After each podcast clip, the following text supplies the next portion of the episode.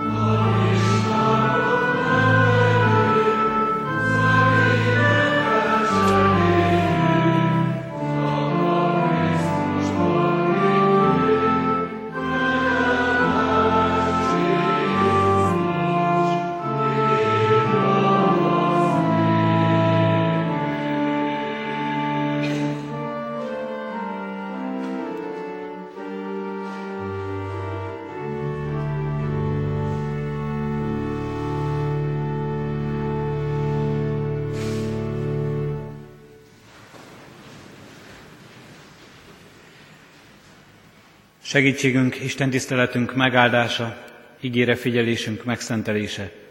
Jöjjön az Úrtól, a mi Istenünktől, aki teremtett, fenntart és bölcsen igazgat mindeneket. Amen. Imádkozzunk. Urunk Istenünk, Jó nekünk abban a tudatban együtt lenni és előtted megállni, hogy a te irgalmas szereteted az, amely megtart minket. Jó nekünk így bűnbánattal eléd állnunk, Urunk Istenünk, és megvallani előtted alkalmatlan voltunkat, bűneinknek terhét eléd hozni, eléd hozni sok kétségünket, kételyünket, hitetlenségünket, rossz döntéseinket és bűneinket, melyeket elkövettünk egymás ellen, és mindazt, ami nem építette, sokkal inkább rombolta a közösségünket, a másik emberrel való kapcsolatunkat, eléd hozni sok türelmetlenségünket, szeretetlenségünket, csak mindazt, ami a mai napon is elkísért, mink, elkísért minket, és amelyben ma is azt éreztük, hogy bár akarnánk tenni a jót, és kívánnánk az igazat és a szépet, de valahogy, valamilyen módon mégiscsak elromlanak a dolgaink. Jó nekünk, Urunk, azzal az érzéssel eléd állnunk, hogy Te mégiscsak mindezek ellenére is szerető mennyei Atyánk vagy a Te fiadban, Jézus Krisztusban. És könyöröghetünk az énekszóban és imádságban is, hogy kegyelmes Krisztus irgalmaz nékünk, irgalmaz önmagadért, a Te nevedért, és tégy minket alkalmassá, tégy minket gyermekeiddé, hűséges bizonyság tevőiddé, tégy minket készé a jó cselekvésére, tégy minket képessé arra, hogy egymást tiszta szívből elfogadjuk és szeretni tudjuk. Tégy minket, Urunk, a Krisztus nevére méltókká. Irgalmaz nékünk, Urunk, mert a Te irgalmad nélkül, a Te újjászülő akaratod nélkül, a Te újjáteremtésed nélkül mi erre mind-mind képtelenek vagyunk. Hadd, Urunk, hogy így hallgassuk most is nyitott szívvel, nyitott életünkkel az igét, amelyben tanítani akarsz minket. Amen. Kedves testvérek, Istennek az az igéje, melyet szent lelke segítségül hívásával hirdetni kívánok közöttetek, írva található Márk evangéliumának tizenkettedik részében, az első tizenkét versben. A gyülekezet helyét elfoglalva hallgassa meg az igét és a róla szóló bizonyságtételt. Márk evangéliumának tizenkettedik részében, az első tizenkét versben a nagyheti példázatok közül az elsőt, ma estére szólót hallgassuk meg, mely így hangzik. Jézus ekkor példázatokban kezdett szólni hozzájuk. Egy ember szőlőt ültetett, körülkerítette, borsajtót ásott és őrtornyot épített. Azután bérbe adta munkásoknak és idegenbe távozott. Majd amikor eljött az ideje, elküldött a munkásokhoz egy szolgát, hogy megkapja a részét a szőlő terméséből. De azok megfogták a szolgát, megverték és elküldték üres kézzel. Ismét elküldött hozzájuk egy másik szolgát, ezt meg fejbeverték és meggyalázták. Újból küldött egy szolgát, ezt megölték. Azután sok más szolgát is, akik közül némelyeket megvertek, másokat megöltek. Egy valakije volt még, a szeretett fia. Utoljára őt küldte el hozzájuk, mert így szólt: Fiamat meg fogják becsülni. A munkások azonban ezt mondták maguk között: Ez az örökös, gyertek, öljük meg, és miénk lesz az örökség. Megragadták, megölték, és kidobták a szőlőn kívülre. Mit tesz hát majd a szőlő ura? Eljön, és elveszíti a munkásokat, azután másoknak adja a szőlőt. Ezt az írást sem olvastátok? Az a kő, amelyet az építők megvetettek, az lett a sarokkő. Az Úrtól lett ez, és csodálatos a mi szemünkben. Ekkor szerették volna elfogni őt, de féltek a sokaságtól. Rájöttek ugyanis, hogy róluk mondta a példázatot. Ezért otthagyták őt, és elmentek. Eddig Isten írott igéje. Kedves testvérek, először is ez a példázat, amelyet Jézus itt említ, egy vita, egy vita beszédnek egy része. Jézus Krisztus azokkal vitatkozik, akiket a példázat végén úgy hallunk az evangélium szavaiból, hogy szerették volna őt, miután mindezt hallották, meg, megfogni és megölni, de féltek a sokaságtól, rájöttek, hogy róluk mondta ezt a példázatot Jézus, ezért otthagyták és elmentek. Ezek az emberek pedig nem voltak mások, mint a főpapok, az írástudók, a vének, mindazok, akik először a tizenegyedik rész végén, az evangélium sorában azt olvassuk, hogy oda mennek Jézushoz, és megkérdik tőle, hogy milyen hatalommal cselekszi mindazt, amit tesz. Jézust igyekeznek sarokba szorítani, Jézust provokálják a kérdéseikkel, Jézus azonban ebből kivágva magát, kicsit vállal, kicsit e kérdésekre, erre az ő támadó kérdésre válaszolva is mondja ezt a példázatot, a gonosz szőlőművesek példázatát. Panasz és vád hallatszik Jézus szavaiból a példázat értelmében. Panasz és vád a főpapok, az írástudók, a vének ellen, akiket így nevez itt a Szentírás, a nép vezetői ellen, azok ellen, az emberek ellen, akik valójában a szőlőművesek lennének, akik a nép vezetőiként, felelős lelki vezetőiként, elöljáróiként példát kellene, hogy mutassanak, gondozniuk kellene ezt a közösséget, felelősség terheli őket a lelki vezetésben. A szőlő, a szőlőkert, a szőlőskert példája és példázata nem ismeretlen az ő fülüknek. Sokszor hallhattak már hasonlót. Az Ószövetséget jól ismerve újra és újra eléjük kerül ez a kép. A szőlő és a szőlőskert Izraelt, a választott népet jelenti ezekben a példázatokban. És ismerős volt bizonyára nekik Ézsaiás prófétának az írása. Ézsaiás próféta könyvében, az ötödik részben olvasunk erről hosszasan kifejtve, hogy Isten hogyan ülteti a maga szőlőskertjét, hogyan várja ennek a szőlőnek a termését, de ott a példázatban még úgy szerepel Ézsaiás prófétánál, hogy a szőlő nem termi meg ezt a jó gyümölcsöt. Rossz gyümölcsöt hajt, elvadul. És ott kvázi azt mutatnánk, a szőlőt hibáztatja a példázat, amiért nem a jó gyümölcsöt termi.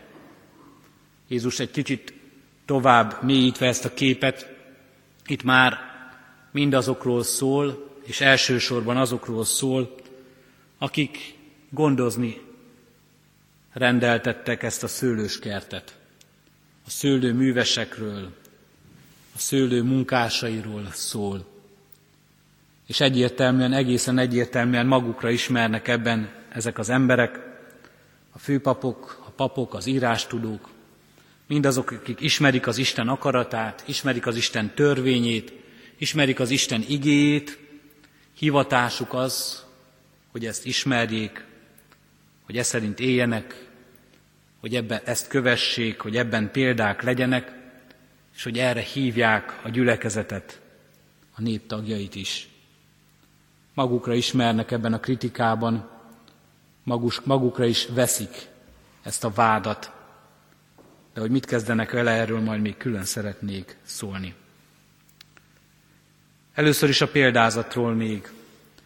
A szőlőművesek, akiket itt Krisztus említ, elhiszik, hogy a szőlő az övék.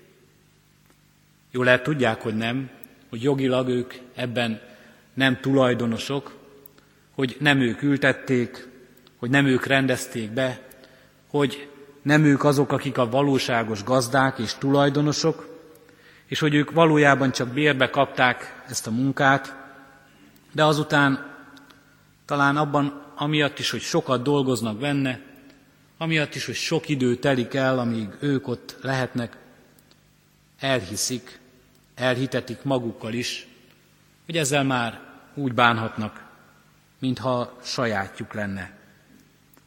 Elhitték, és úgy is viselkednek, mintha ez az övék lenne. Mit tanít ebben Jézus nekünk ma? Először is szembesít minket és a világunkat azzal, amiben mi is hasonló módon viselkedünk, mint ezek az emberek. Ha a szőlőskertben, most egy kicsit tágabb értelmet adva ennek, nem csak a gyülekezetet, az Isten választott népét látjuk, akkor azt mondhatjuk a mi korunkról is, azt mondhatjuk a mi világunkról is, amelyben mi élünk, amelyben mi halljuk ezt a példázatot, hogy a mai ember is, a ma emberisége is elhitte, hogy minden, ami a keze ügyében van, az az övé. Elhisszük mi is, hogy minden, ami ezen a világon van, az valójában a miénk. Mi rendelkezünk vele. Azt csinálunk abban, amit akarunk. Azt teszünk ezzel a világgal, amit akarunk. Úgy élünk vele, ahogyan nekünk a legjobb.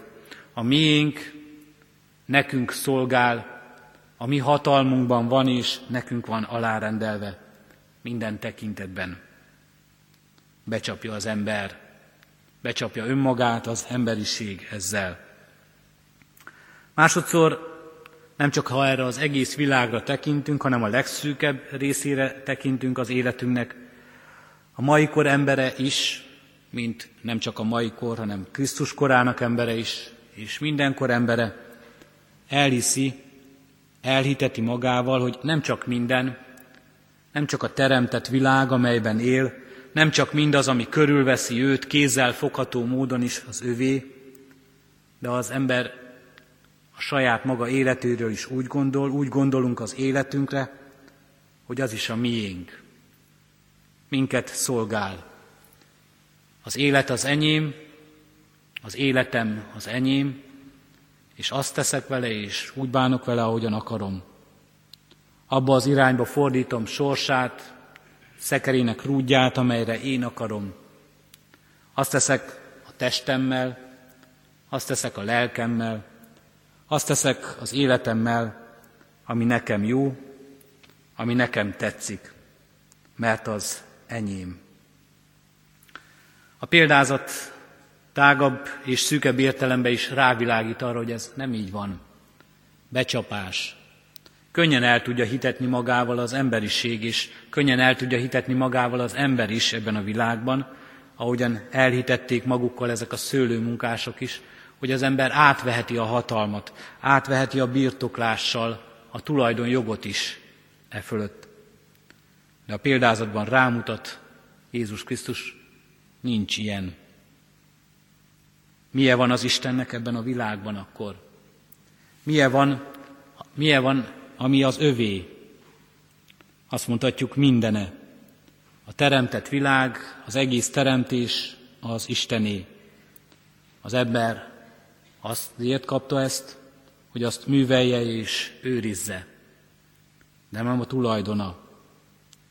Az ember a saját életét is úgy kapja az Istentől, a testét is, az egész életét, mint a Szentlélek templomát, hogy ez az Isten tulajdona, az Istené, és ezért az Istennek tartozik érte felelősséggel, és az Isten előtt kell megállnia, amikor elszámol azzal.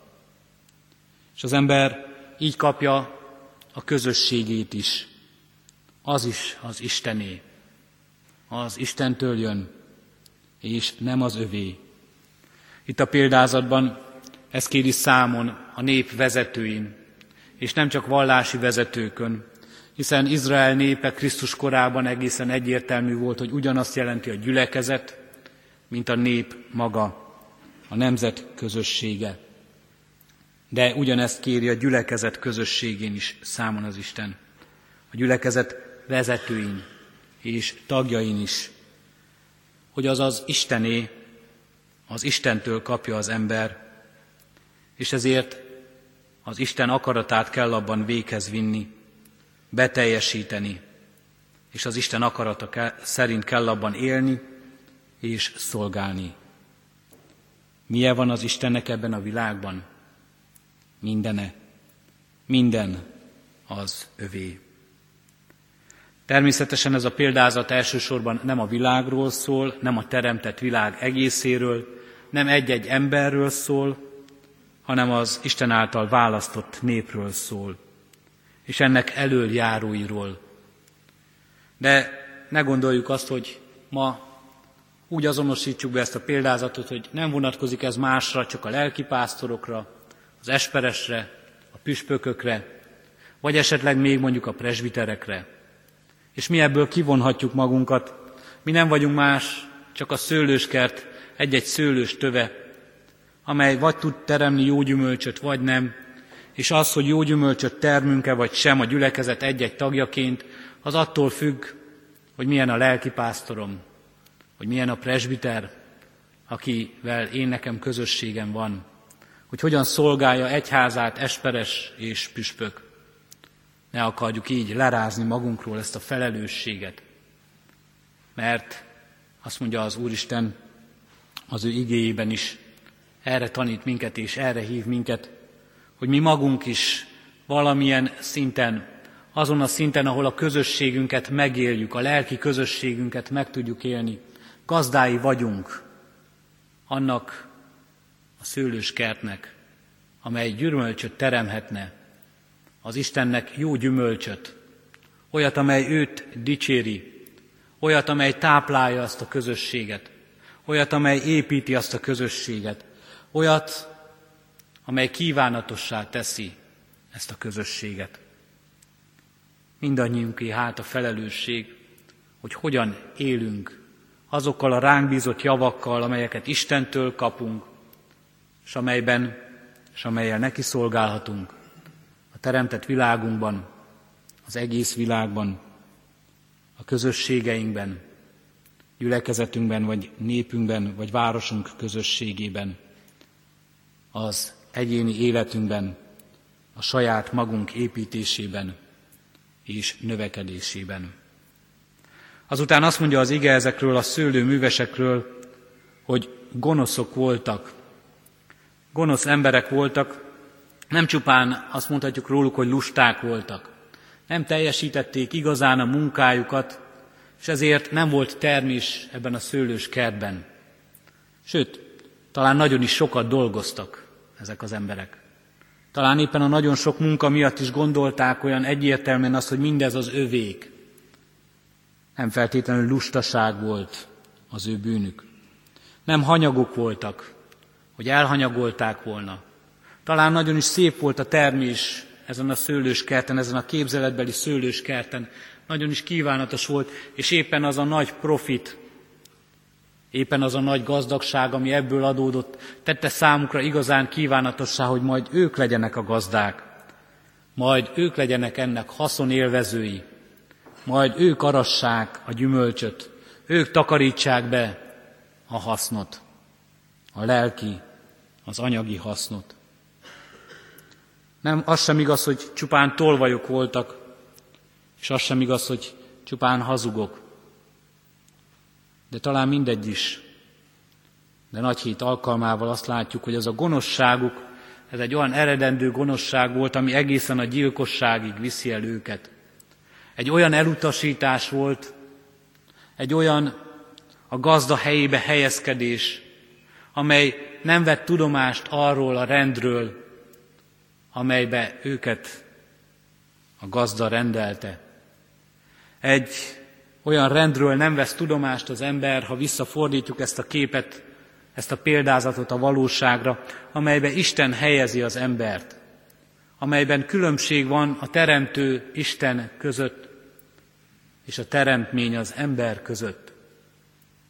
És az ember, aki csak munkás, az a teremtővé és a gazdává akar lenni, és valóban mindennek birtokosává, és mindennek tulajdonosává, és mindennek meghatározójává, és haszonélvezőjévé, és ezt a hasznot akarja learatni, azt a hasznot is, ami a gazdát illeti meg. Nem elég csupán a magáé, nem elég csupán az áldás, amit elvehet a földi világban, hanem többet akar ettől, a teremtőjét is meg akarja rabolni. És az ember ilyen, ez a gonoszság lakik ott a szívünkben, hogy megraboljuk az Isten dicsőségét, hogy megraboljuk az Isten hatalmát, hogy megraboljuk azt az jogát az Úristennek, hogy ő szuverén úrként döntsön rólunk, és dönteni akarunk mi helyette, hogy ítéljen, és ítélni akarunk mi helyette. Ez az igazi gonoszság, amely itt is megjelenik, És ez az igazi gonoszság, mely ma is megjelenik, és bűnbánattal vallhatjuk meg, a mi szívünkben is ott van. A vád és az ítélet elhangzik a szőlő munkásai fölött. A vád és az ítélet talál, mert magukra veszik mindazok, akik ott akkor hallják és hallgatják Jézus Krisztust. A vád és az ítélet talán talált ma is, és bennünket is megtalált. De hogyan reagálnak erre a mindazok, akiket ez illet? Azt olvassuk, hogy ezért otthagyták őt, és elmentek. Meghallgatták a főpapok, a nép vénei mindezt, de azután leginkább megölték volna Jézust, és elfogták volna, de féltek, ezért otthagyták őt, és elmentek. Ez is egy lehetőség. Ez is egy lehetőség, hogy az ember meghallja ezt, el is jut hozzá, de azután talán tehetetlenül, talán félve, önmagával is félve szembenézni, az ember otthagyja és elmegy az Isten igéjét, otthagyja Krisztust, otthagyja azt a tükröt, amelyet Krisztus tart elé. A másik lehetőség, amelyre mi most összejöttünk, hogy amikor elhangzik a vád, elhangzik az ítélet, akkor az ember bűnbánatot tart, magára ismer, és Krisztusra ismer, a Krisztus szabadítására ismer, és a bűnbánatából megtérés, megújulás fakadhat. És fakadhat belőle valóban szolgáló készség, Isten akaratának való engedelmesség, az ő követése. És fakadhat belőle élet, és életet építő szolgálat. Mi inkább ezt az utóbbit válasszuk. Tartsunk bűnbánatot, fogadjuk el az Isten megszólító kegyelmét, fogadjuk el az Isten irgalmát, Krisztus irgalmaz nékünk, és legyen ebből megújulásunk, feltámadásunk, Krisztus követésünk. Amen. Hajtsuk meg fejünket és imádkozzunk. Urunk Istenünk, köszönjük neked tanításodat, köszönjük a tükröt, amelyet elénk tartasz. Köszönjük, Urunk, hogy sok bűnünket ismered és jól látod, sőt jobban látod, mint ahogyan mi látjuk azt az életünkben. És látod egészen a szívünknek minden indulatát, és te mégis újra és újra tanítani, megtérésre hívni, vezetni és megújítani akarsz minket. Urunk Istenünk, add, hogy ne hagyjuk ott a te igédet, ne forduljunk el tőled, amikor szólítasz minket, ne hagyjunk ott, mintha nem is találkoztunk volna, vagy dühösen és tehetetlenül, hanem szülessen ebből a találkozásból valóban őszinte bűnbánat, megtérés, megújulás, feltámadás, szolgálatkészség, rád figyelés, és a te dicsőségedre való szolgálat.